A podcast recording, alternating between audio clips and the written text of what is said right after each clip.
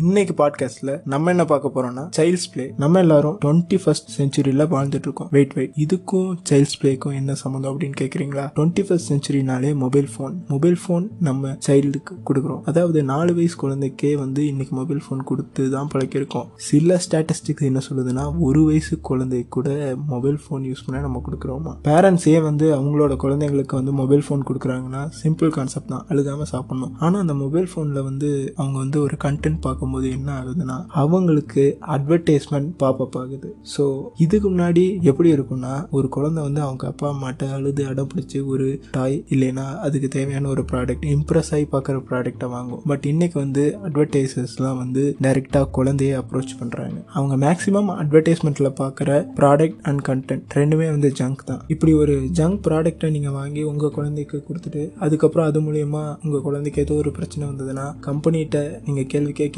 தேவையில்லை. ஏன்னா வாங்கி கொடுத்தது நீங்கள் தான் என்னதான் இந்த சைல்ட் அட்வர்டைஸ்மெண்ட் வந்து ஒரு மில்லியன் பில்லியன் டாலர் பிஸ்னஸாக இருந்தாலும் நீங்கள் எப்பயும் மைண்ட் யுவர் பிஸ்னஸ்